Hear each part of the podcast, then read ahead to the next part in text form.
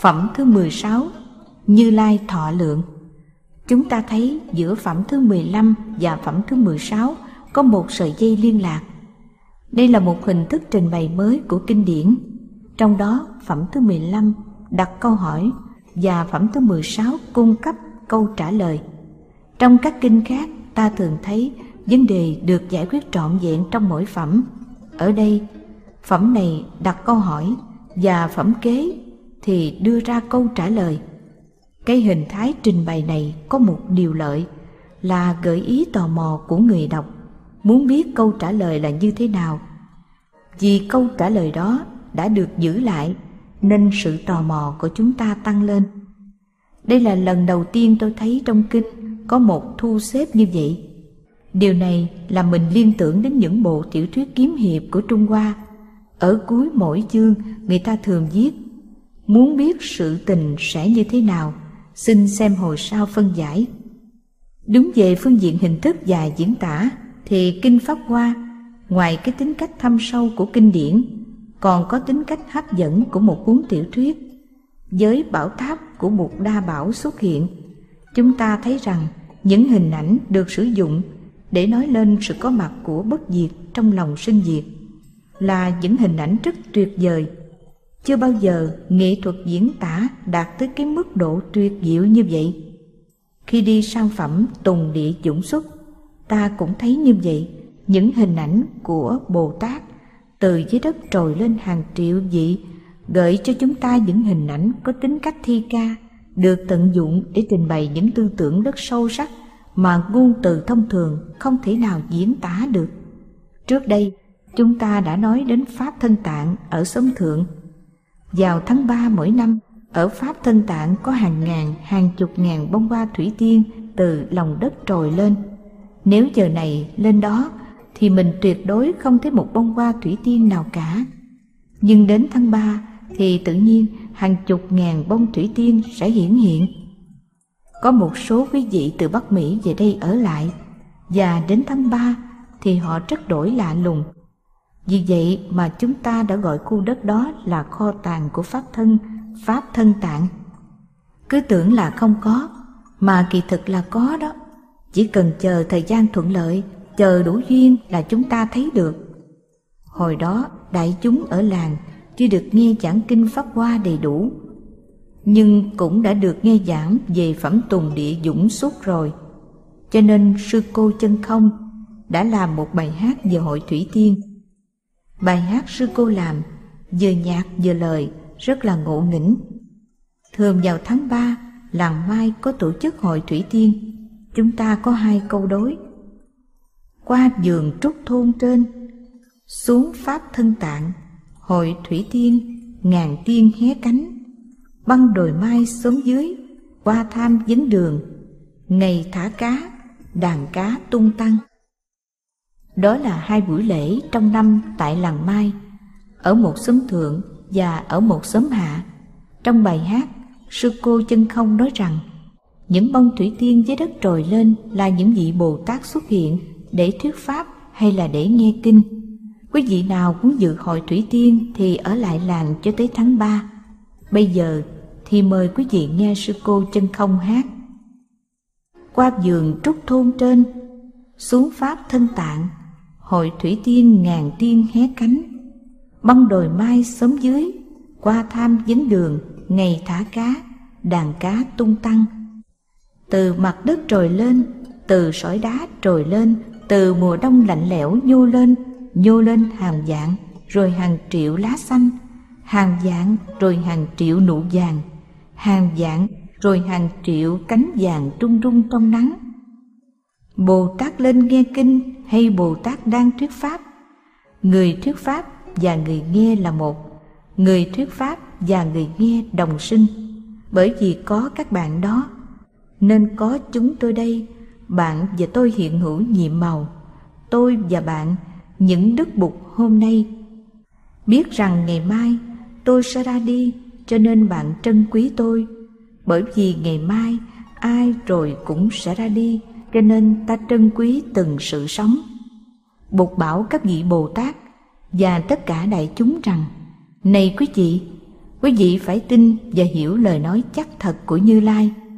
Khi nói như vậy, tức là tôi đã nói sự thật và quý vị nên tin. Chúng ta thấy kinh không cho chúng ta nghe lời giải thích của bụt ngay, mà kinh ghi rằng bụt lặp lại câu nói trên ba lần. Một đức như lai không bao giờ nói lời hư dối nói lời không đúng với sự thật. Cái nhân cách của tôi đủ để đảm bảo cho điều tôi nói. Dù quý vị thấy điều tôi nói không phù hợp với nhận thức của quý vị, chi tiết này cho chúng ta thấy sự lý luận, cái khái niệm và cách nhận xét thông thường của chúng ta có thể sai lầm. Vì vậy, chúng ta đừng bám víu vào chúng và căn cứ quá nhiều ở trên cái nhận thức và khái niệm của chúng ta. Mình thấy nó vô lý lắm nhưng đó chỉ là cái thấy cạn cợt của mình mà thôi. Nếu mình có một nhận thức sâu sắc hơn, thì mình sẽ thấy khác. Và vì vậy, ở đây, ta không thấy buộc cắt nghĩa ngay, mà ngài chỉ dặn rằng các vị hãy tin lời nói của như lai. Sau khi đã nói ba lần như vậy rồi, thì bụt mới bắt đầu cắt nghĩa. Bụt bảo, này quý vị, đừng tưởng rằng tôi mới thành bụt cách đây có bốn mươi năm. Thực ra tôi đã thành bụt cách đây vô lượng, vô biên, trăm nghìn muôn ức na do tha kiếp. Đây là một lời tuyên bố lớn, rất là quan trọng. Bụt nói tiếp, ví như năm trăm nghìn muôn ức na do tha a tăng kỳ, cõi tam thiên, đại thiên. Giả sử có người nghiền làm chi trần qua phương đông, cách năm trăm nghìn muôn ức na do tha a tăng kỳ, cõi nước, bèn rơi một bụi trần, đi qua phía đông như thế cho đến hết di trần đó. Câu này có nghĩa là ví dụ có vô lượng, vô số cõi tam thiên đại thiên thế giới mà mình dùng máy Mulines nghiền tất cả ra thành bụi thì mình có nhiều bụi lắm. Chỉ một trái đất nhỏ bé này mà nếu chúng ta đem nghiền nó ra thành bụi thì đã biết bao nhiêu hạt bụi rồi.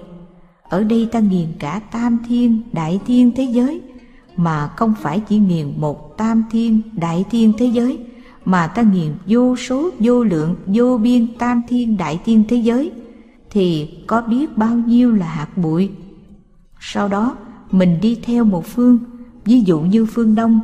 Mỗi phương đi qua năm trăm nghìn muôn ức cõi nước, mình thả xuống một hạt bụi. Cứ làm như vậy cho đến khi mình thả hết tất cả hạt bụi, thì thời gian cần tới để làm cho xong việc này cũng dài như thời gian từ khi tôi thành Bụt đến nay. Trang 386 đoạn 3 Này các thiện nam tử, nay ta sẽ tuyên nói rành rẽ cho các vị nghe, các thế giới đó hoặc là có dính di trần, hoặc là chẳng dính di trần đều nghiền cả làm di trần.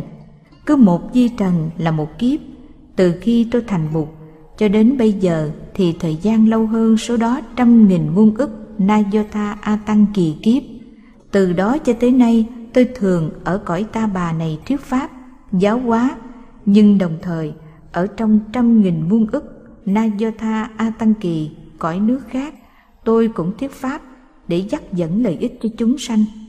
Văn chương có hơi lũng củng, nhưng ý chính là từ vô lượng kiếp tôi đã giảng dạy tại cõi ta bà này và từ vô lượng kiếp Quá thân của tôi ở khắp nơi cũng đang giảng dạy ở các cõi khác. Như vậy thì chúng ta thấy rằng sự có mặt của Bụt không phải chỉ đứng về phương diện thời gian mà nói, mà còn đứng về phương diện không gian mà nói nữa. Và cả hai chiều đều nhiều vô lượng vô biên không thể nghĩ bàn như nhau. Trong phẩm Hiện Bảo Tháp, chúng ta đã thấy Bụt Thích Ca có muôn triệu quá thân đang thuyết pháp, đang hành đạo ở các thế giới khác nghĩa là chúng ta đã thấy sự có mặt của Bụt ở trong không gian vô biên. Trong phẩm này, ta thấy rằng Bụt Thích Ca không phải chỉ có mặt trong thời gian 40 năm tại nước Ấn Độ, mà đã có mặt trong vô lượng, vô biên, A Tăng kỳ kiếp. Như vậy, ta phải nói về sự có mặt của Bụt trong thời gian vô cùng và không gian vô biên thì mới đúng. Chữ thọ lượng chỉ nói được về thời gian, nhưng không diễn tả được ý niệm về không gian. Trong khi đó, thì nội dung của phẩm này là cho biết Bụt hiện diện ở trong thời gian vô tận và trong không gian vô cùng. Vì vậy, chúng ta đừng nghĩ rằng Bụt chỉ xuất hiện 2.500 năm trước đây và đã nhập diệt mất rồi, ngài không còn tại thế với ta nữa trong các kinh đại thừa khác, chúng ta đã nghe nói tới tính cách bất sinh bất diệt, không tới không đi khi một người quán chiếu và nắm được tự tánh bất sinh bất diệt, không tới, không đi đó, thì ta gọi người đó chứng được quả vô sanh. Nhưng thường thường, chúng ta chỉ được nghe những danh từ đó như là những khái niệm. Đây là lần đầu tiên chúng ta được thấy ý niệm đó qua những hình ảnh trong bức tranh hội liên trì. Trên bình diện bản chất, thì thích ca mâu ni không sanh cũng không diệt, không tới cũng không đi kinh kim cương định nghĩa rằng, như lai là không từ đâu tới hết và sẽ không đi về đâu hết. Chúng ta thấy những tư tưởng này có sẵn trong những kinh khác. Nhưng giờ đây, ta thấy những điều đó bằng hình ảnh. Và sở dĩ kinh pháp hoa hay là hay ở chỗ đó? Dùng hình ảnh thi ca để nói lên những ý tưởng có tính cách trừu tượng mà chúng ta đã thấy trong những kinh khác trong kinh kim cương, mình cũng đã thấy những câu rất hay. Ví dụ như, nếu muốn nhận diện ta qua hình ảnh, muốn nhận diện ta qua âm thanh, thì người đó đi trên con đường tà, và không bao giờ nhận diện được ta, không thể thấy được khuôn mặt đích thực của ta. Đó cũng là cùng một ý mà thôi. Nhưng ở đây, chúng ta thấy dễ hiểu, dễ nắm hơn rất nhiều. Tại vì những hình ảnh được dựng ra và khi thấy vô số quá thân của Bụt Thích Ca chúng ta thấy được Bụt Thích Ca không phải chỉ xuất hiện và thành đạo lúc 35 tuổi. Cuối trang 386, chúng ta đọc được một câu nói của Bụt về ý niệm thị hiện. Này các thiện nam tử, nếu có chúng sanh nào đến với ta, ta dùng Phật nhãn quan sát các căn lợi hay mê mờ của họ, rồi dùng trí phương tiện mà nói pháp di diệu để giáo hóa chúng sanh. Này các thiện nam tử, như Lai thấy chúng sanh ưa chuộng pháp tiểu thừa, nên ta đã dùng phương tiện sinh ra, tu học, thành đạo, thuyết pháp, nhập diệt để giáo hóa và chỉ bày cho họ đi vào Phật đạo, chứ thật ra ta đã thành Phật từ lâu.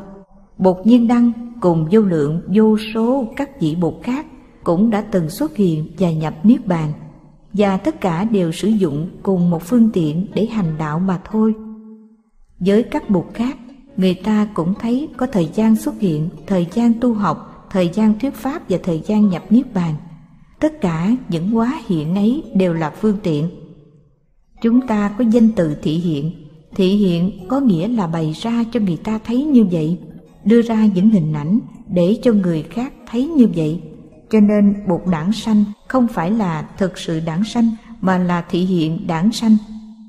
Bột nhập diệt đi vào Niết Bàn thì thực sự cũng không là nhập diệt gì cả, mà chỉ là thị hiện nhập diệt. Tất cả các vị bụt ra đời, thuyết pháp và độ sanh đều đã làm giống hệt như tôi đang làm vậy. Chúng ta còn có danh từ bát tướng thành đạo, nghĩa là tám tướng trạng thành đạo. Mỗi Đức Thế Tôn từ khi giáng sanh cho đến khi nhập diệt, hoàn thành việc giáo hóa độ sanh, đều thị hiện đủ tám tướng trạng Tám tướng trạng của Bụt Thích Ca là Có nhập thai, có sanh ra, có thấy cảnh khổ, có xuất gia, có tu học, có thành đạo, có thuyết pháp và có nhập diệt. Vị Bụt nào cũng thể hiện đủ tám tướng trạng cả. Tuy nhiên, ta nên tập thấy những việc đó chỉ là thị hiện mà thôi. Chúng ta chưa tìm được tiếng Anh để dịch chữ thị hiện. Thành ra đảng sanh hay nhập diệt chỉ là thị hiện đảng sanh hay thị hiện nhập diệt kỳ thực thì không bao giờ sanh, cũng chẳng bao giờ diệt là bản chất của bụt tuy vậy, cái bản chất bất sanh bất diệt không phải chỉ có bụt mới có nếu chúng ta quán chiếu dạng pháp từ hạt sỏi cho đến giọt sương, ngọn lá, đám mây, quán chiếu tự tánh vô thường, vô ngã và duyên sinh của tất cả những hiện tượng đó. Và ta đi sâu vào được cái bản chất của các hiện tượng đó, thì ta cũng tìm được tính chất bất sanh bất diệt của chúng, giống hệt bản chất của như lai vậy. Vậy thì chiếc lá mùa thu mà chúng ta đã gặp, đã ngắm, cũng đã thị hiện đảng sanh và thị hiện niết bàn nó không sanh mà nó cũng không diệt. Mùa xuân ta thấy như nó có sanh ra Và mùa thu ta thấy như nó có rơi xuống. Đứng về phương diện hiện tượng Mình thấy chiếc lá có sanh có diệt. Nhưng đứng về phương diện bản thể Thì chiếc lá chỉ giả giờ sinh ra Và giả giờ rơi xuống. Ta rơi lệ khi thấy chiếc lá rụng Là vì ta vô minh, ta mê mờ không thấy được cái tính chất bất sanh bất diệt Của chiếc lá mà thôi Chúng ta hãy đọc đoạn thứ tư ở trang 387. Này các vị thiện nam tử, những kinh điển của các đức Như Lai nói ra đều nhắm tới mục đích độ thoát chúng sanh, có khi thì nói tới thân mình, có khi thì nói tới thân người, hoặc chỉ nói thân mình, hoặc thân người thôi, hoặc nói việc của mình, hoặc việc của người. Tất cả những lời nói đó, những phân biệt đó đều thật ra là đúng chứ không phải là nói dối. Vì sao vậy? Vì các đức Như Lai thấy được cái tướng trạng của tam giới một cách đích thực và trong cái thấy đó không có sanh, không có tử, không có tới, không có lui, không sanh ra ở đời và không có diệt độ đi, không có thật, không phải giả, không phải một cũng không phải khác, không phải là ba cõi mà thấy có ba cõi đây là một nói về thực tướng của tam giới, cũng giống như thực tướng của Như Lai. Những ý niệm sanh diệt, tới đi, có không, vân vân đều là những ý niệm trong đầu của chúng ta, mà không phải đích thực những thuộc tính của dạng hữu. Đến đoạn cuối ở trang 388 chúng ta thấy Này các thiện nam tử, ngày xưa ta tu hành theo đạo Bồ Tát, cảm thành thọ mệnh, nay vẫn còn chưa hết, lại còn hơn số trên. Nhưng nay chẳng phải thực diệt độ, mà bèn sướng nói sẽ diệt độ. Có nghĩa là ngày xưa khi tu tập hạnh Bồ Tát, thì ta đã tiếp xúc được với thọ mệnh của ta, và ta thấy cái thọ mệnh đó dài vô lượng vô biên. Bây giờ ta nói tới việc ta sẽ diệt độ trong mấy năm nữa. Kỳ thực là ta chỉ nói vậy thôi. Ta không diệt độ, mà phải nói là ta sẽ diệt độ. Vì tâm của chúng sanh là tâm dễ ngươi. Vì vậy, nếu ta nói ta sẽ ở trên đời này lâu dài, thì chúng sanh sẽ không chịu tu hành gì cả. Vì họ sẽ ỷ lại vào sự có mặt của như lai. Cho nên, những câu nói như, này các vị khất sĩ, quý vị nên biết rằng cái sự kiện một đức bụt ra đời là một cơ hội rất lớn khó gặp thì đó chỉ là một cách nói thôi. Thật ra thì bụt lúc nào cũng có mặt ở đời cả. Và tùy vào cách nhìn cách nghe cách tiếp xúc của chúng ta mà chúng ta có thể tiếp xúc với bụt hay không mà thôi. Nói xong bụt liền đưa ra một ví dụ mà người chấp kinh đã ghi lại ở đoạn 5 trang 390. Có một ông thầy thuốc rất tài ba, rất sáng suốt, có thể luyện được vô lượng vô số các phương thuốc để có thể trị được vô lượng vô số các bệnh tật. Ông ta có rất nhiều con, một trăm, hai trăm, ba trăm hay có thể cả ngàn người con. Một hôm vì công việc, ông phải đi sang một nước khác. Trong khi ông vắng nhà, những người con của ông vì ăn uống không chánh niệm nên phạm vào chất độc, đau đớn, phát điên, nằm lăn lộn trên đất. Lúc người cha trở về thấy cảnh tượng đó bèn chế tạo ra một số thuốc để chữa trị cho các con. Có một số các đứa con nhờ bị bệnh nhẹ, tâm thần chưa đến nỗi hỗn loạn nên vẫn nhận ra được cha, tin vào cha mà uống những phương thuốc của cha, nên lần lần lấy lại được sức khỏe và sự an lạc của mình, đồng thời tìm lại được cái trạng thái bình thường của thân tâm mình.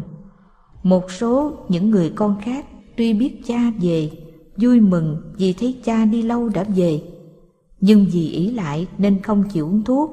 Họ nói rằng, có cha ở đó, lúc nào mình uống thuốc lại không được. Thôi, để tuần sau mình uống cũng đâu có muộn. Trong cái tình trạng ý lại đó, người cha không biết phải làm sao. Con của mình nghĩ là mình sẽ ở với chúng đời đời, thì tại sao chúng lại phải gấp gáp uống thuốc? Và rửa ruột như vậy cho nên ông rất buồn. Ngày nào ông cũng dỗ dành, các con ơi, các con gắn uống thuốc đi, cho đến độ chúng ghét luôn cả cha. Vì vậy mà ông đã thị hiện ra đi và nhờ người bắn tin về cho các con hay là cha của họ đã chết.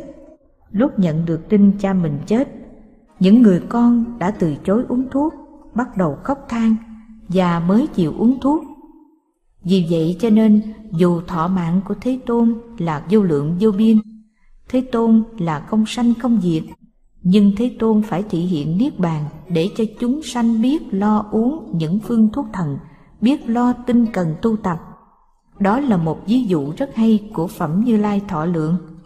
Ba phẩm mà chúng ta dự học, tức là Phẩm Hiện Bảo Tháp, Phẩm Tùng Địa Chủng Xuất và Phẩm Như Lai Thọ Lượng đều thuộc về phạm chi của bản môn, Bột đưa chúng ta vào thế giới của bất sanh bất diệt, một thế giới vượt ra khỏi thời gian và không gian, thế giới không tới không đi không sanh không diệt. Và sự tu học của mình nếu không giúp cho mình tiếp xúc được, sờ mó được thế giới của bản môn, thì đó là một sự bất hạnh cho mình. Tại vì những người ngoài đời họ lo lắng cực nhọc về chuyện làm ăn, trong nuôi con cái, không có thì giờ dừng lại để nhìn trăng nhìn sao thì đã là tội nghiệp cho họ rồi. Còn chúng ta tu hành mà trong đời sống hàng ngày chúng ta cũng không có cơ hội để tiếp xúc được với thế giới của bản môn mà chỉ biết đau khổ, thao thức trong dòng có sanh có diệt, có tới có lui thì đó là một điều rất uổng phí cho những người tu. Công chuyện ở ngoài đời là làm công việc có liên quan đến trần ai tục lụy. Dạo chùa chúng ta cũng làm giường, nấu cơm, rửa nồi, tiếp khách vân vân. Đó cũng là một loại công việc, nhưng trong cuộc đời tu hành thì trong khi làm những việc đó, ta phải dùng chánh niệm mà tiếp xúc được với bản môn. Dẫm lên những ngọn lá vàng khô trong khi đi thiền hành là một cơ hội để thấy được cái tính chất không tới, không lui của lá vàng. Và thấy được cái bản chất đó của lá vàng rồi, thì ta cũng có thể tiếp xúc với con người của ta để thấy tự tánh của ta cũng giống như tự tánh của chiếc lá vàng đó. Nghĩa là bản thân ta cũng không đến, không đi, cũng vô sanh bất diệt. Và cùng chiếc lá vàng kia, tất cả đều tham dự vào cái thọ lượng của Bụt. Chỉ khi tiếp xúc được với thực thể của dạng Pháp động chạm được đến bản môn thì chúng ta mới được hưởng cái tuệ giác đó mà thôi. Không làm được chuyện đó thì uổng phí cuộc đời tu tập của chúng ta quá. Phương pháp tu học chánh niệm là để chúng ta có thể tiếp xúc được với bản môn. Khi có chánh niệm, chúng ta tiếp xúc được với thế giới hiện tượng một cách sâu sắc hơn là khi không có chánh niệm. Lúc đó, bản môn có thể bắt đầu lộ diện đã đến gần chúng ta hơn và chúng ta bắt đầu thấy được cái màu nhiệm của thế giới sinh diệt.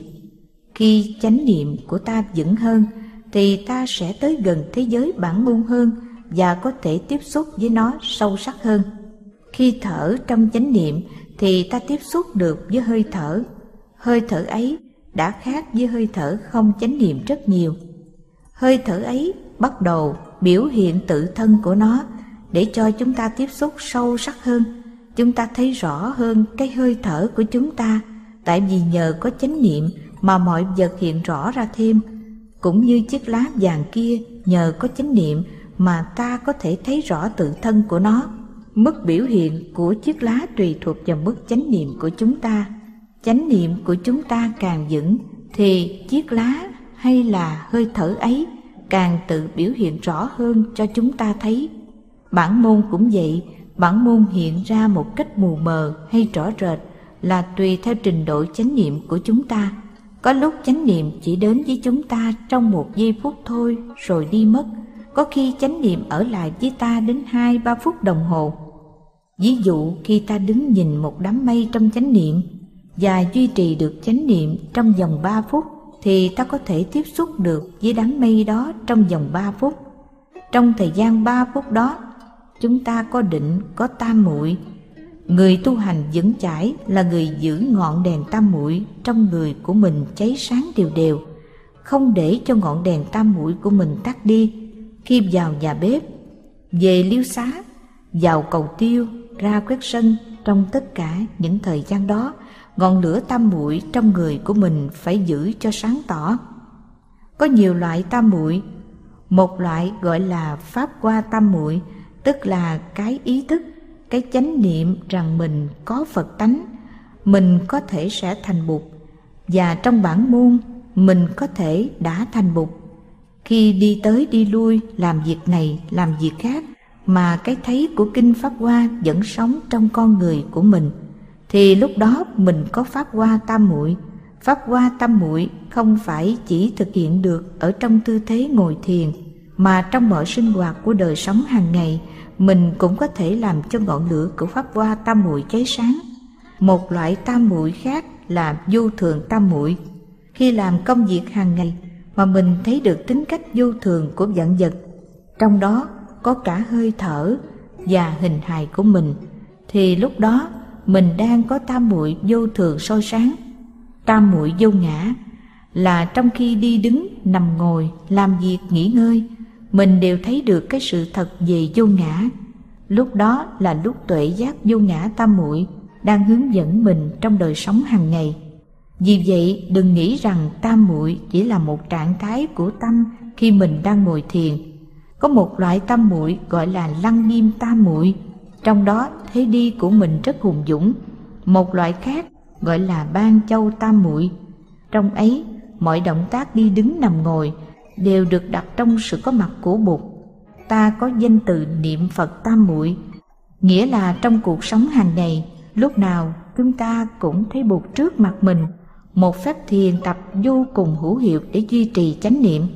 Tam muội giúp ta tiếp xúc được với bản môn, và khi thấy những người bạn tu của mình ung dung tự tại, biết cách đi đứng nằm ngồi để nuôi dưỡng tam muội trong lòng của họ, thì ta cũng được nhắc nhở và ta có thể đốt lại ngọn lửa tam muội đã tắt ngắn vì những giận hờn, buồn lo, bực bội của ta.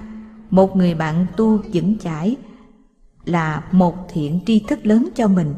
Và trong số 50 người, thế nào cũng có những người làm gương được cho mình. Ngược lại, mình cũng phải làm gương cho những người khác bằng nếp sống tỉnh thức và chánh niệm của mình. Khi tôi đọc lại chương như lai thọ lượng thì hình ảnh chiếc lá mùa thu hiện đến rất rõ, và tôi thấy chiếc lá mùa thu kia cũng thị hiện đảng sanh, và cũng thị hiện niết bàn. Đi thiền hành mà tiếp xúc được với chiếc lá sâu sắc như vậy, thì mình thấy được thọ lượng của chiếc lá. Và thấy được thọ lượng của lá, thì thế nào cũng thấy được thọ lượng của bụt. Và thấy rằng mình cũng đang tham dự vào cái thọ lượng ấy. Như vậy là mình đã thực tập theo kinh pháp hoa chứ không phải cứ ngồi tụng kinh pháp hoa thì mới gọi là hành kinh pháp hoa.